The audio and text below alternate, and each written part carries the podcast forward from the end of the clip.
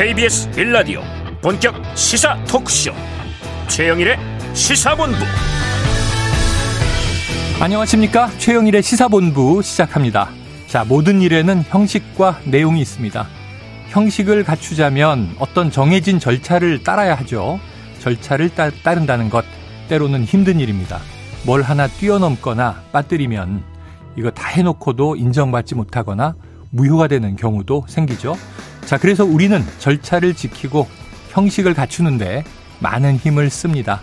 자, 어제 집권 여당의 지도부를 세우기 위한 전당대회가 마무리됐습니다. 이변은 없었고 대통령과 눈빛만 봐도 통한다. 자, 이 당대표와 또 결이 다르지 않은 최고위원들로 구성이 됐죠. 당원 100%의 뜻을 묻는 과정이었지만 하지만 그 과정을 또 국민들도 다 지켜봤습니다. 이제 형식적 절차는 다 끝났고요. 내용을 채워야 할 시간입니다. 집권 여당이 국민들에게 제시할 미래 비전과 민생 대책은 과연 어떤 것인가? 새로 선출된 이 김기현 대표는 첫째도 민생, 둘째도 민생, 셋째도 민생이라고 말했습니다. 민생을 살려내는 정당을 만들고 이끌기를 기대해 봅니다. 자, 야당도 민생을 강조해 왔으니까요. 대통령과 여야 대표가 한번 회동해서 만나고 의견을 나누는 것도 좋지 않을까요? 자, 국민이 바라는 원하는 민생 대책의 내용이 채워지고 실천되기를 바라면서 최영일의 시사본부 출발합니다.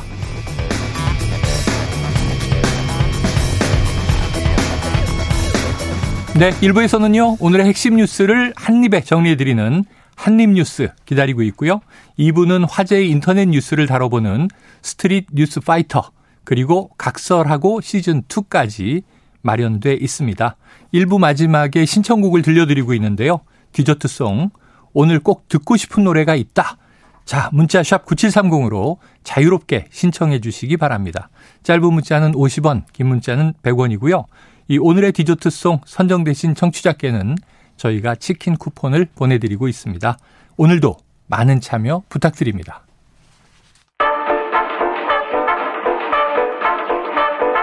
최영일의 시사본부 한입뉴스. 네, 오늘의 핵심 뉴스를 한입에 정리해 드리겠습니다. 한입 뉴스. 오늘은 임경빈 시사평론가 그리고 박정호 오마이뉴스 기자와 함께합니다. 자, 두 분 어서 오세요. 안녕하세요. 자, 어제 다 보셨죠?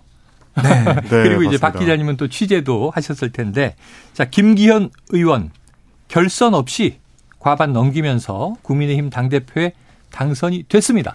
그렇습니다. 김기현 대표 어제 전당대회에서 52.93% 네. 득표로 과반으로 1을 차지했습니다. 음. 2위는 안철수 후보 23.37% 득표를 했고요. 3위는 천하람 후보 14.98%, 4위 황교안 후보 8.72% 득표를 했습니다. 뭐 이게 이제 관건이 아, 결선 투표 가냐 안 가냐 이 부분이었는데 그랬죠. 김기현 대표가 1차 투표에서 과반을 득표하면서 어제 당선이 됐고요. 음. 이 결국 윤 대통령에게 힘을 실어주는 당심이 이 친윤 후보로 좀 자리매김해온 김 대표에게 표를 몰아줬다 음. 이렇게 해석이 되는 상황이고요. 또 어, 그동안 뭐 어, 이른바 이제 이준석 사단 천하용인으로 대표되는 네네. 네. 이 당내의 좀 비윤 또 음. 개혁 성향의 당심이 어느 정도 참여하고 투표할 거냐 이것도 좀 관심거리였는데 네. 그 힘보다 아, 조직력의 힘이 어, 상당히 셌다 음. 이렇게 볼 수도 있겠습니다. 네. 그리고 최고위원회는 김재원, 김병민, 조수진, 태영호 후보가 득표율로 말씀드렸는데요. 4명의 후보가 당선이 됐고요. 청년 최고위원은 장혜찬 후보가 네. 55%대 득표율로 어. 당선이 됐습니다. 그래요. 결국에는 뭐 당대표를 포함해서 최고위원까지 친윤 후보들로 다 당선이 됐다. 이런 해석이 나오고 있는 상황입니다. 음. 자, 친윤으로 지도부가 구성이 됐습니다. 그렇다면 이 여당의 이제 새 당대표 그리고 또 음. 지도부 야당에서도 반응이 있었을 텐데 임평론가님 어땠어요? 일단 민주당 같은 경우는 이례적으로 덕담보다 비판 쪽에 초점을 기울인 반응이 나왔습니다. 보통은 덕담을 하기도 하는데. 그렇습니다. 뭐 아무래도 이제 당 대표가 새로 선출된 첫날이니까 그렇죠. 일단 덕담과 뭐 바라는 점 이런 것들을 맞아요. 먼저 얘기하기 마련인데 이번에는 음. 굉장히 이례적으로 민주당이 강한 비판을 내놨고요. 네. 그 비판의 초점이 어 김기현 대표 신임 대표나 혹은 뭐 여당을 향하기보다는 이제 대통령 쪽을 향하고 어. 있었다라고 할 수 있겠습니다. 김기현 대표의 당선은 국민의힘의 당내 민주주의의 사망 선고다. 어허. 그러면서 이제 윤석열 대통령을 향해 통해서 속 시원하십니까라고까지 이야기를 네, 했거든요. 네, 네. 이렇게 비판했고 정의당 같은 경우는 대통령에게 할 말을 하는 집권 여당 대표가 될 것 것을 이제 김기현 대표에게 당부를 하면서도 음. 땅 투기 의혹에 대해서는 해명이 필요하다라고 네. 강조를 해서 어, 이 사안이 이제 끝나지 않았다는 것을 또 보여주는 음. 측면이 이제 있었습니다. 그리고 이재명 대표는 어제 이제 페이스북에 글을 남겼는데 정당에는 여야가 있어도 국민 앞에는 여야가 따로 없다라고 하면서 어 민주당은 민생 문제 해결을 위해서 협력할 것은 확실히 협력하겠다 네. 이렇게 얘기를 했고요. 그러면서 이제 잘하기 경쟁을 하자라는 당부를 덧붙였습니다. 음, 음. 어 김기현 대표도 이제 선출 직후에 기자회견을 할때 음. 최대한 빠른 시일 내에 이재명 대표를 포함한 여러 여당 지도부를 찾아뵙고 의견을 구하겠다. 네. 이렇게 얘기를 했는데 과연 뭐 실제로 이게 이루어질 수 있을지는 좀 음. 지켜봐야 될 것 같습니다. 지금 뭐 물론 네. 이제 어 여당 대표가 새로 선출됐으니까 야당 음. 대표들 그리고 지도부를 방문하는 일정이 앞으로 예정이 돼 있을 텐데 네. 그 자리에서 어떤 얘기가 이제 오가느냐, 음. 뭐에 따라서 이제 여야 관계가 또 이제 달라질 수 있을 네. 겁니다. 근데 지금까지 전당대회 과정에서 김기현 후보 그리고 이제 음. 신임 대표가 했던 말의 어떤 수위를 봤을 때는 음. 이재명 대표 체제의 민주당하고 이 같이 이제 손잡고 이제 국정 운영해 나가는 그림을 그리기는 좀 네. 쉽지 않아 보이는 건 사실입니다. 뭐 여야는 뭐 제가 보기에는 우리나라 현대 정치에서 계속 싸워왔지만. 음. 그래도 이제 이 형식적으로든 뭐 실질적으로든 만남을 계속 이제 가져오면서 소통을 하면서 태격 했는데요. 요즘은 뭐 무슨 행사가 있으면 난을 보내기도 하고 대통령과 이재명 대표가 만나서 악수를 잠깐 하기도 하지만 전혀 소통하는 모습이 안 보이니까 음. 국민들이 보기에도 답답해 보입니다. 근데 사실 이제 지표라는 게 네. 윤석열 대통령이 사실상 점지한 당 대표가 된 셈이나 마찬가지이기 때문에 아, 점지. 예. 그뭐 모든 국민들이 다 지켜본 이 전당대회 네. 과정을 통해서 이제 입증이 된 셈인데 그러다 보니까 김기현 대표가 신임 대표가 됐더라도 용산의 입김으로부터 이제 온전히 자유로운 상태로 음. 여야 관계를 만들기는 쉽지 않을 겁니다. 근데 지금 이제 취임 1주년에 가까워지고 있음에도 불구하고 윤석열 대통령이 이재명 대표하고 공식적으로 회담을 가진 적이 지금 단 한 번도 없거든요. 네네. 그리고 만남을 가질 거라는 계획도 지금 없는 상태이다 네. 보니까 여당 대표가 용산과는 별개로 단독으로 어 야당하고 좀 관계를 복원하거나 이재명 음. 대표하고 적극 협력하기는 좀 쉽지 않아 보인다. 네. 음. 좀 비관적인 말씀을 드릴 수밖에 없을 것 같습니다. 네. 심지어 이제 김기현 대표 같은 경우는 이제 전당대회 과정에서도 음. 이재명 대표를 향해서 사실상 이제 범죄자다. 아, 뭐 이런 식의 맞아요, 이제 표현을 맞아요. 사용하기도 했었기 때문에 네. 역시 좀 쉽지 않아 보인다라는 말씀 드리겠습니다. 자, 언제 좀 이 여야 관계가 협 치를 그래도 기대해 볼 수 있을 정도로 분위기가 풀릴 것인가? 지금은 좀 난망한 상황이다 이렇게 보여지고요. 자, 박 기자님, 한번 네. 이제 조각 조각 한번 분석을 해보죠. 레이스 중반에 한때는 안철수 후보도 1위를 달렸었어요. 네. 그리고 또 지금 천하용인 이러한 좀 개혁을 주장한 이준석계 또 이제 좀 약진하나 이런 기대가 있었는데 일단 다 고배를 마셨단 말이에요. 승자 그렇습니다. 패자 없다고 얘기를 하는데 네. 끝나고 나서는 그래도 우리가 보기엔 이제 승자와 패자가 갈린 거죠. 네. 어떻게 좀 해석해야 될까요? 그러니까 안철수 후보 같은 경우는 1위까지 올라갔던 지지율이 밀렸잖아요. 네. 결국에는 대통령실에서 아무것도 하지 않으면 아무 일도 일어나지 않을 거다. 네네. 그 얘기가 나온 뒤에 좀 위축된 모습을 보였는데 근데 또 전당대 중후반 거치면서 어, 친윤 또 특히 이제 대통령실을 겨냥한 네네. 각을 세우는 모습을 보였단 말이죠. 맞아요. 그래서 결국에는 막판에 가서는 결선을 좀 염두에 둔 그런 전략. 음. 그러니까 황교안 후보랑도 함께 기자회견하면서 이 공동 대응, 그러니까 울산역 땅 투기 의혹 뭐 그 포함해서 대통령실 행정관의 이 단톡방 그 음. 의혹에 대해서 같이 대응하는 모습을 보이면서 고발까지 했어요. 그렇습니다. 결선을 수석을. 염두에 둔 상황이었는데 이게 그게 이제 무의로 돌아간 상황이 음. 됐어요. 그러니까 어제 보면은 이 전당대회에서 김기현 당대표 이 당대표직 수락 연설이 진행이 됐는데 음. 그걸 또 듣지 않고 바로 이제 나왔더라고요. 네. 그런 걸 보면서 좀 앙금이 남아 있나 이런 생각도 기자들은 좀 하기도 했었는데 어쨌든 어제 페이스북에 안 의원이 남긴 글을 보면 음. 당의 화합을 통합을 위해 헌신하겠다 이렇게 얘기를 했습니다. 네. 우선적으로는 그동안 뭐 짧은 기간 내에 당 대표 도전을 하면서 얻은 득표율이 그래도 당심에서 23.37% 네. 이게 적지 않다라고 우선은 안현 네, 쪽에서는 네, 보는 것 같아요. 네. 결국에는 이 당 내에서 의원들과 스킨십이나 소통을 예. 강화하며 어, 뭐 차기를 준비하지 않을까 음. 이런 얘기가 기자들 사이에서 제일 많이 나오는 상황이고요.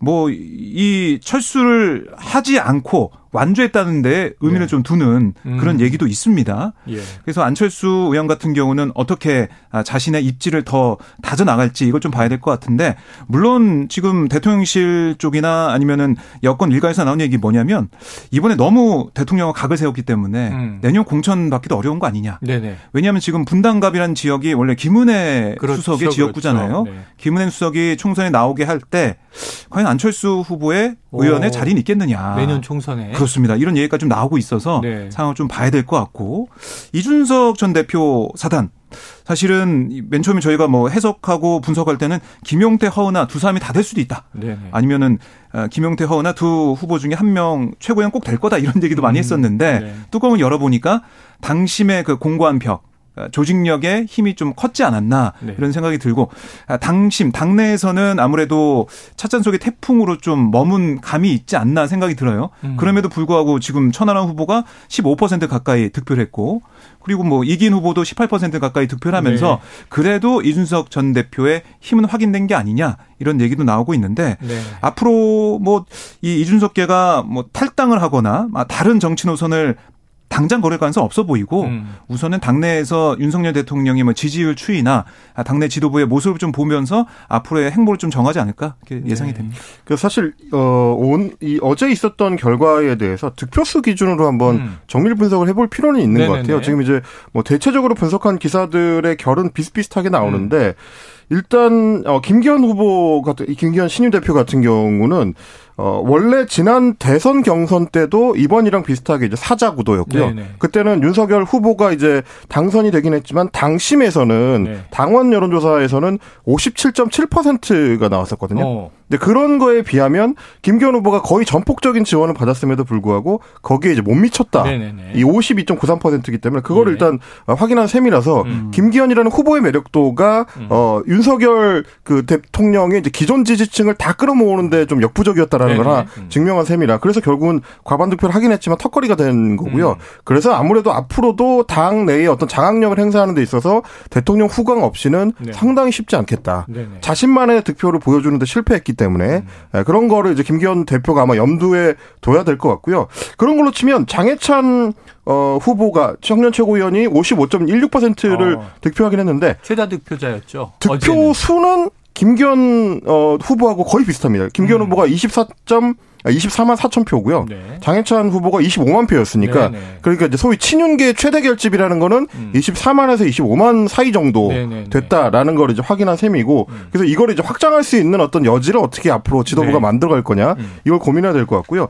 천하람 후보 같은 경우는 다른 후보들 그러니까 뭐 김용태 후보나 허은하 후보 같은 다른 이준석계 후보들에 비하면 음. 득표 수가 좀 부족합니다. 네. 7만 표에 못 미쳐서 6만 9천 표였는데 네. 뭐 득표율로는 15% 가까이 나왔지만 음. 그만큼 혹은 이제 이기인 후보 같은 경우는 18.72%를 얻었고 8만 4천 표를 얻었거든요. 네. 그러니까 이준석계의 최대 결집도 역시 마찬가지로 천하람이 해내는데 실패했다. 음. 그래서 어느 부분만큼은 소위 어 중도 개혁을 원하는 당심의 일부를 안철수 후보한테 뺏겼다라는 결과가 되는 거라서 음. 저희가 저희가 사실 이 시간을 통해서 천안함 후보 같은 경우는 이 본선 진출한 이후에는 이준석으로부터 어떻게 이 벗어날 거냐, 음. 이준석을 어떻게 넘어설 거냐를 보여줘야 된다라고 네. 강조를 했는데 결국은 그 부분에서 차별성을 보여주지 못한 게 발목을 잡았다. 음. 결국 이제 이준석이라는 큰 그 그림자가 어 천안함한테는 이제 일종의 모래주머니처럼 작동한 네네네. 셈이 됐습니다. 그 부분을 좀 확인해야 될 것 같고 다만 당내 선거로 봤을 때는 이준석 대표 전 대표 입장에서 봤을 때는 기대했던 만큼의 영향력을 보여준데 실패했고 음. 또 하나 큰 문제는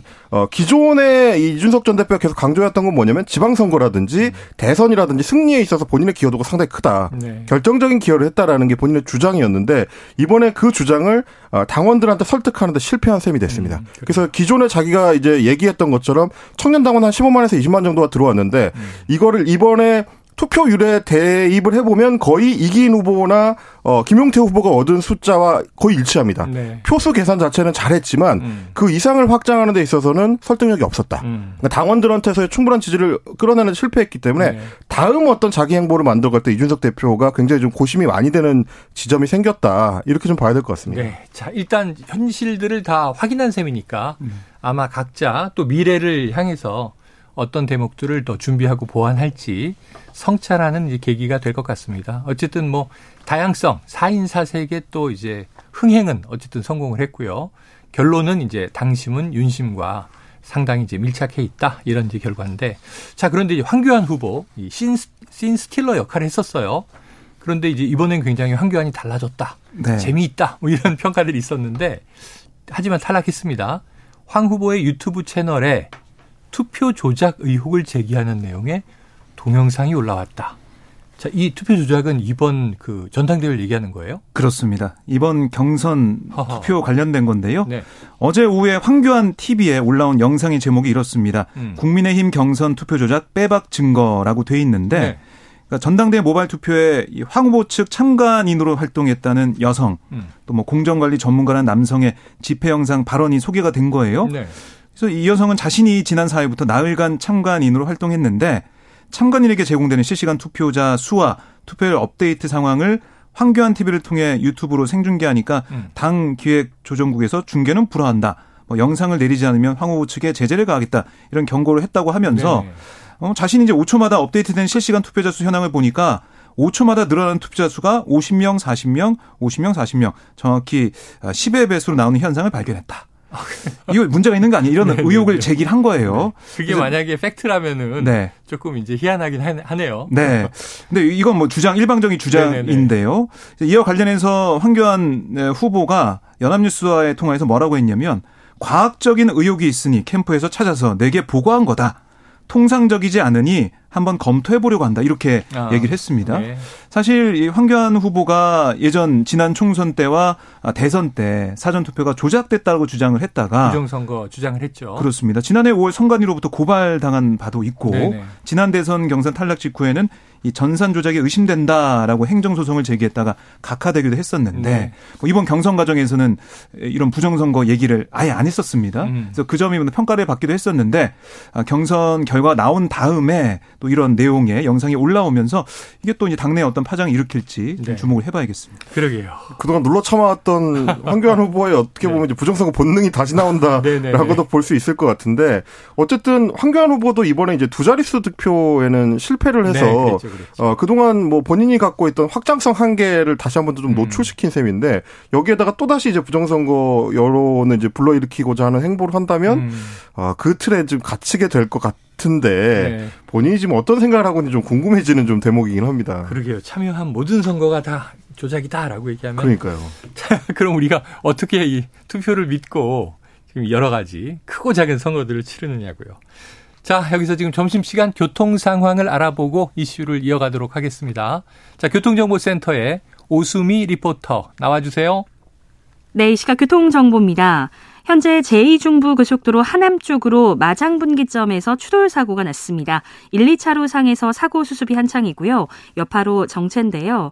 제2중부선 이 사고의 여파가 나란히 달리는 중부고속도로까지 이어지고 있습니다. 하남 방향 역시 마장 분기점에서 밀립니다. 반대 남이 쪽으로는 동서울요금소에서 산곡 분기점까지 교통량이 많고요. 수도권 제일순환고속도로 구리에서 의정부 방향 사패산 터널 2, 3차로에 화물차가 고장으로 서 있는데요. 이 영향으로 수락산 터널부터 사패산 터널 쪽으로 정체가 더 심해졌습니다. 반대편인 구리 남양주에서 상일 쪽으로도 5km 구간에서 차들이 많습니다. 경기 서쪽 지역인 상습 정체 구간인 송내를 중심으로는 양방향 모두 속도가 안 나고 있습니다.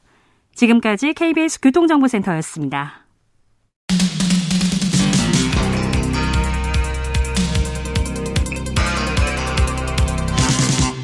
최영일의 시사본부. 네, 오늘이 3월 9일이죠.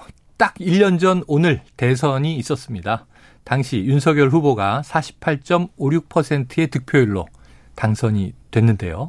자, 어제 전당대회 분위기도 축제 분위기가 연출이 됐고 또 윤 대통령이 입장할 때 나온 이 배경 음악에 대해서 당 내부에서 감론을박이 벌어졌다고 하는데 이 어떤 소동입니까, 박 기자님? 네, 그러니까 윤석열 대통령이 입장할 때 어제 전당대 회 입장할 때 네.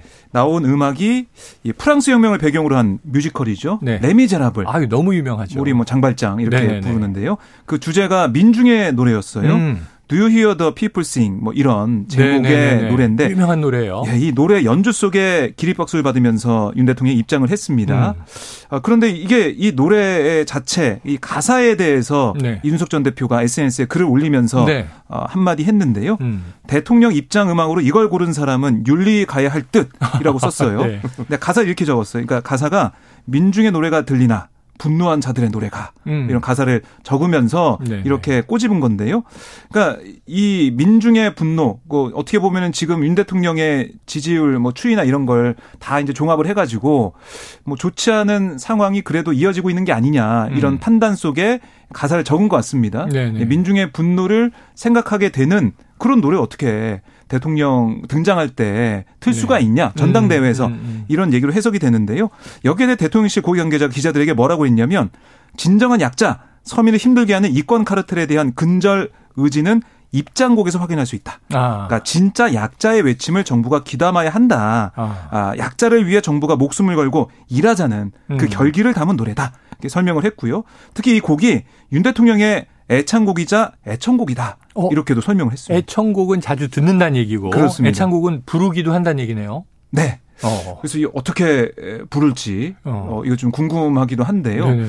이게 사실은 이 뮤지컬에 나오는 그런 네네. 노래이기 때문에 웅장하게 좀 불러야 될 것 같은 분위기인데 그렇죠, 그렇죠. 어, 직접 부르는 모습도 좀 보고 싶네요. 아, 네. 원래 여럿이서 이제 돌려가면서 합창하는 노래 합창 합창곡이죠. 네, 네 그런 얘기가 나온 것 같은데 아마 대통령실에서는 이게 결국 어, 누구를 향한 거냐에 대한 이제 해석의 차이인 것 같아요. 네, 그렇습니다. 이준석 전 대표는 이게 결국 이제 민중이 대통령을 향하는 목소리다. 분노다. 이제 음. 그렇 습니다. 이제 이런 식의 해석인 것 같고 어 뭐 대통령실에서는 그 민중의 목소리를 받아서 대통령이 음. 이제 시행하는 사람이다. 뭐 네네. 뭐 이런 식의 해석을 하는 것 같은데. 이게 문학이나 예술은 이제 해석의 나름이니까. 그렇죠. 네. 근데 이제 저는 이제 뭐 입장곡과 뭐 이 퇴장곡 논란도 그렇지만 대통령이 어제 이제 발언 중에서 좀 주목해봐야 네네. 될 지점들이 전체적으로는 화합이라든지 뭐이 음. 화해 뭐 이런 것들을 좀 강조했지만 실제 내용 면에서 봤을 때 좀 주목되는 부분 이런 부분이 있었습니다.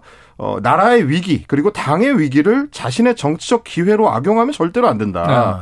부당한 세력과 싸우는 것을 주저하지 말고 두려워하지 말아야 된다. 그것이 우리 당이 국민으로부터 더욱 사랑받는 길이다. 네. 이렇게 얘기를 했거든요. 그러니까 나라의 위기를 정치적 기회로 악용하는 세력에 대해서 비판하는 거는 그럴 수 있는데 음. 좀 전당대회에 참여한 상황에서 대통령이 당의 위기를 정치적으로 악용하는 사람들, 네. 소위 말하는 대통령이 예전에 이제 메시지를 보냈던 어 그 텔레그램 메시지를 통해서 추정해 보자면 아. 내부 총질하는 사람들일 수 있는데 어 그거에 대해서 이제 굉장히 좀 강한 적개심을 어떻게 보면 어. 드러낸 셈이고 여전히 그런 어떤 싸움을 계속해야 된다는 메시지를 네네. 당원들한테 전파한 거라 아, 전당대회가 끝나고 나더라도 당 내에 이런 싸움 이 쉽게 가라앉지는 않을 수 있겠다. 음. 이걸 좀 어느 정도 짐작해 있는 대목이 아니었나 싶습니다. 그래요. 자, 윤석열 대통령 또 이 다음 주 용산에서 국민의힘 새 지도부와 회동할 것으로 전해졌는데 어찌 보면 뭐 이 오늘 헤드라인들이 참 여러 가지가 있어요.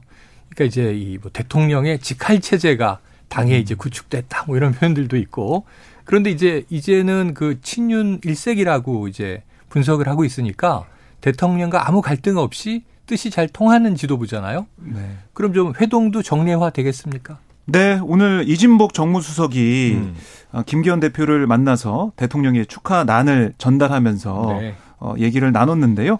그래서 뭐 다음 주 월요일 아마 만찬이 될 것 같다고 하더라고요. 네. 새 지도부. 지금은 보면은 사무총장을 비롯해서 대변인단이 인선이 안 됐어요. 예. 제가 볼 때는 일요일에 인선이 된 다음에 음. 월요일 만찬 자리에 지도부가 함께 다 가지 않을까 아. 그런 생각을 해보는데 이 정례 회동 신설 방안 이게 왜 나왔냐면 어쨌든 이 당정 특히 뭐 대통령실과 아, 당이 정말 긴밀하게 소통을 하면서 음. 개혁에 있어서 제일 앞장서야 될 게 당이다 이런 얘기도 대통령실에서 나오고 있는 네. 상황이거든요. 아, 입법이 좀 필요한 상황이니까요. 음. 그렇기 때문에 이 김기현 대표와 윤석열 대통령, 그러니까 윤석열 대통령과 정부를 이끌고 있는 한덕수 총리가 정례회동 하듯이 네. 이 당과 아, 대통령실도 정례회동 한다라고 보시면 되겠고 음. 과거 노태우 김영삼 전 대통령이 당 총재로서 여당 대표로부터 매주 한 차례 청와대에서 당무 보고 받고 현안 논의한 바가 있거든요. 네. 어, 그런 그림이 좀 그려지는데 윤 대통령이 현재 당 대표를 겸직하고 있지는 않지만 계속해왔던 게 1호 당원 얘기를 했습니다. 그랬었죠. 당비도 그랬었죠. 일반 의원보다 10배 많이 내는 공개를 하고 300만 원 낸다고 네. 얘기했고 그래서 당무에 관련한 의견을 당에 개진할 음. 그런 책임과 권리가 있다는 게 대통령실 설명했기 때문에 네. 그런 차원에서 정례 해동이 있을 것 같다 이런 분석이 나오고 알겠습니다. 있습니다. 그래서 사실 이제 대통령실에서 전에 잠깐 보도가 돼서 논란이 됐던 음.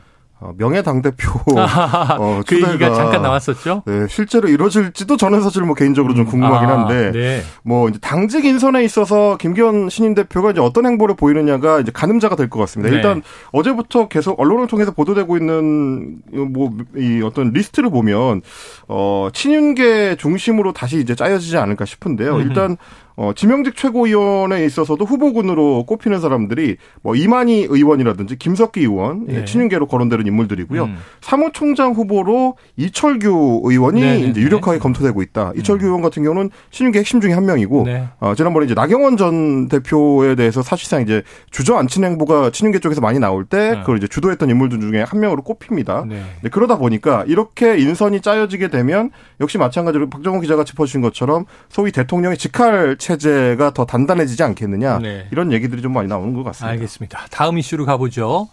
자 검찰이 화천대유 대주주 이 김만배 씨 범죄 수익 은닉 혐의 등으로 추가 기소했습니다. 하지만 김 씨가 조사에서 입을 열지 않았다 이렇게 이제 보도가 됐는데요. 그러면 이재명 대표의 기소 시기도 늦춰지지 않겠는가 이런 전망도 나와요. 박 기자님 어떻습니까? 네, 이제 검찰이 지난달 18일 김만배 씨를 범죄 수익 은닉 규제법 위반 등의 혐의로 재구속한 이후에 네네. 보강수사를 해왔어요. 음. 그러니까 검찰이 사실상 김 씨의 신병 확보에 공을 들인 거, 어, 그러니까 김 씨로부터 428억 원 뇌물 약속 의혹에 관한 추가 진술을 끌어내기 위한 게 아니냐 이런 음. 분석이 음. 많았죠. 네. 그래서 검찰이 이제 앞서서 이 대표의 최측근 정진상 전 이 정무조정실장을 기소하면서 김만배 씨에게서 대장동 수익 428억을 뇌물로 약속받았다. 이 혐의를 적용한 상황입니다. 네. 하지만 정 전 실장은 이재명 대표 연관성에 대해서 함구를 했고 음. 수사가 어떻게 보면 답보 상태에 빠져 있는 그런 상황이어서 김만배 씨의 입이 중요하다 네. 이런 거였는데 김만배 씨 기소쯤에 이 김 씨의 진술이 나와서 이재명 대표에 대한 뭐 처분 방식과 음. 아, 이 어떻게 할지 수사 아, 그 시점 이런 것도 윤곽이 좀 드러날 거란 관측이 나왔었는데 하지만 이 김만배 씨가 입을 열지 않으면서 어제 이제 구속 기소를 했고요. 결국 검찰이 이 대표에 대해서는 보강 수사를 좀 더 해야 될 것 같다 네. 이런 얘기 나오고 있어요. 그래요. 그래서 좀 더 시간이 필요하다라는 거고요. 그래서 검찰 쪽 얘기를 들어보면 시간에 쫓겨서 뭐 처분을 끝내기보다는 탄탄하게 공소 논리를 세우는 쪽을 택한 거다 음. 이런 얘기가 나오고 있습니다. 알겠습니다. 자, 이 한편 또 유동규 전 본부장이 있습니다. 그런데 이제 이재명 대표의 측근. 하지만 지금은 이 검찰 수사와 그다음에 이제 교도소 살이, 그다음에 재판 이 와중에 이제 이재명 대표에 대해서 굉장히 이제 좀 문제 제기를 하는 입장으로 발언을 많이 쏟아냈는데 유튜브 채널로 이제 100회 동안 이야기하겠다 이런 얘기를 또 하기도 했었죠. 오늘 열린 김용 전 민주연구원 부원장 공판에서 자, 이재명 대표를 위해 살아간다고 스스로 세뇌했다. 이게 굉장히 좀, 어, 뭐랄까, 낯선 발언인데, 이런 발언이 실제 나온 겁니까? 네, 그렇습니다. 오늘 재판 과정에서 나왔는데요. 음.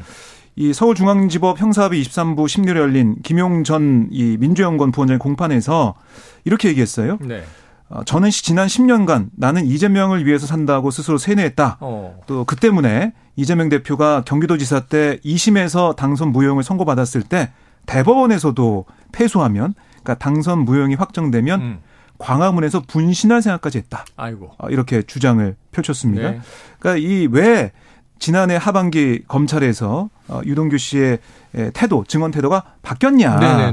왜이 대표와 그 측근에게 불리한 진술을 쏟아냈냐. 음. 이런 배경을 설명하는 과정에서 이런 뭐센 발언까지 네네. 나왔는데요. 그러니까 유동규 씨는 계속해서 자신이 이렇게밖에 할 수 없다는 그런 음. 이유를 뭐 유튜브 방송을 포함해서 계속해서 재판에서도 주장하고 있는 상황입니다. 네. 어쨌든 이제 예, 뭐 예. 내용적으로 보면 사실 이 같은 김용 전 부원장에 대한 어뭐이 네. 재판 공판장인데 이 언론 매체에 따라서 초점이 좀 다른 아, 것 같은 거예요. 일단 음. 지금 이제 조금 전에 소개해 주신 그 내용, 그러니까 유동규 씨 관련된 내용은 유동규 씨가 왜 마음을 바꿔서 진술을 바꿨는지 스스로 이제 그 음, 이유를 설명하는 대목에 초점을 맞춘 네, 보도들은 네. 지금 이 내용에 초점을 맞추는데 반해서 반대로 이제 검찰이 실제로 어떤 증거들을 확보해서 공판에서 공개를 했느냐 음. 이쪽에 초점을 맞춘 매체 보도를 살펴보면 실제로는 일명 이제 어 이 smoking gun 결정적 네네네. 증거는 없었다라는 보도들이 또 많이 나왔습니다. 어허. 뭐 예를 들면 어 이제 뉴스원에서 이 보도했었던 내용들을 보면 음. 김용 전 부원장이 뭐, 어, 남, 나, 어, 남욱 변호사를 통해서 이제 측근 이모 씨한테서 어, 돈을 전달받은 어떤 맥락이 있다라고 음. 지금 그동안 이제, 어, 검찰에서 주장을 해왔는데 그게 신빙성이 있으려면은 언제 어떤 방식으로 돈을 전달했는지 확정한, 확실한 물증이 있어야 되는데 네. 그 부분 입증에 검찰이 이제, 어, 증거를 통해서 이 뒷받침하는 데는 조금 부족하지 않느냐라는 음. 거예요. 검찰에서 주장한 건 뭐냐면 정영학 그러니까 회계사. 정민용 정민용 변호사가 아, 변호사. 이제 공중 전화를 이용해서 어. 어, 김용 전 부원장한테 연락을 시도하고 또 만남을 가졌다. 음. 이걸 이제 중요한 증거 중에 하나로 이제 어, 얘기를 했고요. 어, 굳이 공중 전화로 연락해서 만날 이유가 뭐냐 이제 이런 게 지금 공중 전화 쓰는 분이 그렇습니다. 그리고 또 이제 김용 전 부원장의 계좌 내역을 제시를 하면서 어, 선거 조직이 이제 출범했던 시기이기 때문에 어, 돈이 이제 거액의 자금이 필요했던 시점으로 네네. 네. 보인다. 뭐 이런 얘기들을 했습니다. 근데 이제 이거에 대해서 김영 부 원장 측그 변호인들은 조직 관리를 위해서 돈이 필요하니까 돈을 받았을 것이다라는 건 논리 비약이다. 음. 네, 증거를 대라라는 입장을 밝히고 있고요. 그리고 검찰이 제시한 그 은행 송금 내역에 대해서도 음. 자료 실제 내, 출금 내역을 보면 거래 금액이 30만 원, 5만 원, 10만 원, 52만 원, 50만 원, 5만 원 이런 식으로 돼 있고 어. 뭐 카카오페이로 5만 원, 10만 원, 20만 원 어, 대부분 축의금이나 조의금이다. 네네네. 이걸 선거 조직을 구축하기 위한 자금으로 하는 거는 어, 근거가 좀 부족하다라고 어, 주장을 했고요. 그래요. 공중전화 사용은 이제 정민영 변호사가 한 거지 김용 부 원장이 요청한 건 아니지 않느냐. 네네. 뭐 만나달라고 해서 만났을 뿐이다. 이런 이제 반박을 하고 있는 상황이라서 검찰이 조금 더 확실한 물증을 내놓지 않으면 음. 예, 증언에 의존하고 있다는 네, 비판에서 네, 벗어나기가 좀 쉽지 않아 보인다. 그런 보도들도 있었습니다. 그래요. 증거 재판주의인데 우리나라가 지금 뭐 정황도 뭐 정황 증거 전원 말들은 많지만 물증은 명확하지가 않다. 현재 시점으로는 그렇게 이제 보여지네요. 이제 앞으로 또 검찰이 뭔가 어떻게 활동하는지 재판 과정을 봐야 되겠습니다. 자, 다음 이슈는 이렇습니다. 제롬 파월 미국 연, 연준 의장이죠. 연방준비제도 이사회 의장이 어, 약 두 주 뒤에 big step 가능성이 있다 이렇게 시사하면서 지금 뭐 금융시장 출렁출렁하죠. 그렇습니다. 강달러 방향으로 또 가고 있는 그런 상황인데 또 오르는 거죠. 네. 네. 왜냐하면 파월 이 의장이 뭐 그저께 상원 이 청문회에 나와가지고 네. 어, big step 가능성을 시사했고 어제도 어제는 하원 청문회에 나왔어요. 네네. 거기서 어떤 얘기를 했었냐면 아니 지금 결정된 바는 없지만 음. 필요시 인상 수준을 높일 거다. 네. 연말 금리 역시 기존 전망치보다 높을 수 있다. 이런 방침을 재확인했습니다. 음. 그러다 보니까 결국에는 최종 금리가 6%까지 갈 수 있는 게 아니냐. 이런 예상도 좀 나오고 있는 상황이고요. 네. 어, 결국에는 이번에 이제 발표될 2월 고용 보고서 또 미국 소비자 물가 이런 지표가 뭐 이번 주 후반이나 다음 주에 계속 이어서 발표가 되거든요. 네. 그 지표가 아, 좋다면 음. 계속해서 경기가 뜨겁다는 거 아니겠습니까? 아, 그렇기 때문에 그걸 좀 낮추기 위해서 시키기 위해서 금리를 올릴 수밖에 없다. 음. 3월 21일, 22일 예정돼 있는 네. 아, 그때 회의에서 올릴 가능성이 커 보인다 아, 이런 겁니다. 야, 오늘도 뉴스는 많은데 말이죠. 우리 정부가 군사정보 보호 협정 한일 간의 지소미아의 정상화 표명 방침을 굳혔다. 일본 언론 보도가 이제 나와 있고요. 그리고 또 방역 당국은 남아 있는 실내 마스크 착용 의무 중에서 대중교통에서의 착용 의무를 해제하는 방안을 추진하고 있다. 조만간 이런 것들에 대한 발표도 나오게 될 것 같습니다. 오늘 한입 뉴스는 여기서 정리하겠습니다. 지금까지 박정호 기자, 임경민 시사평론가 수고하셨습니다 고맙습니다. 고맙습니다.